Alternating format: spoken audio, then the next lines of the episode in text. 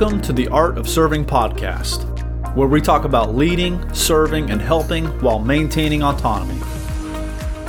As a former pastor and the owner of a small service business, I know that serving can be both rewarding and challenging. Whether you're serving as a CEO or helping out around your community, we all serve in some capacity. If you're looking for a place to be challenged and encouraged, I hope you'll stick around and join the conversation.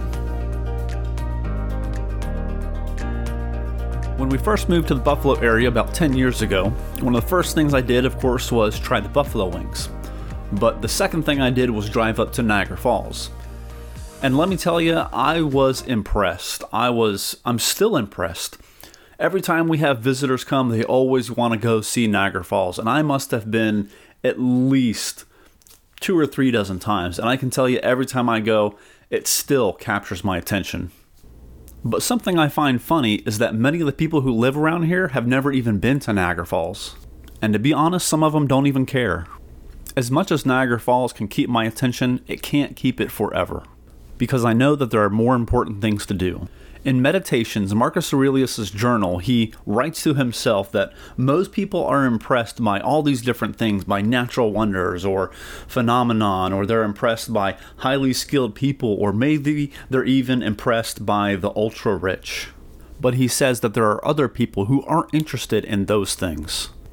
But he says there's another group of people who revere the other mind, the mind that we all share as citizens of this world, the mind that we share that works together, that's interested in other things, not just worldly things.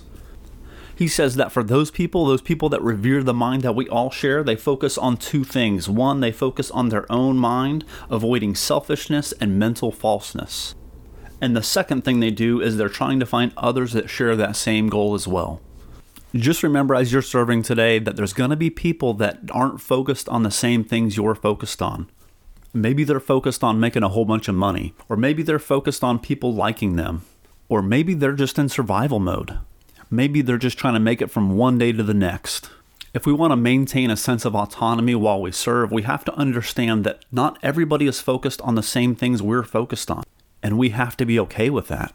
Our goal in serving today is to keep our minds clear and focused. Don't worry about all that other garbage. Focus on the mind that we all share as humans and citizens.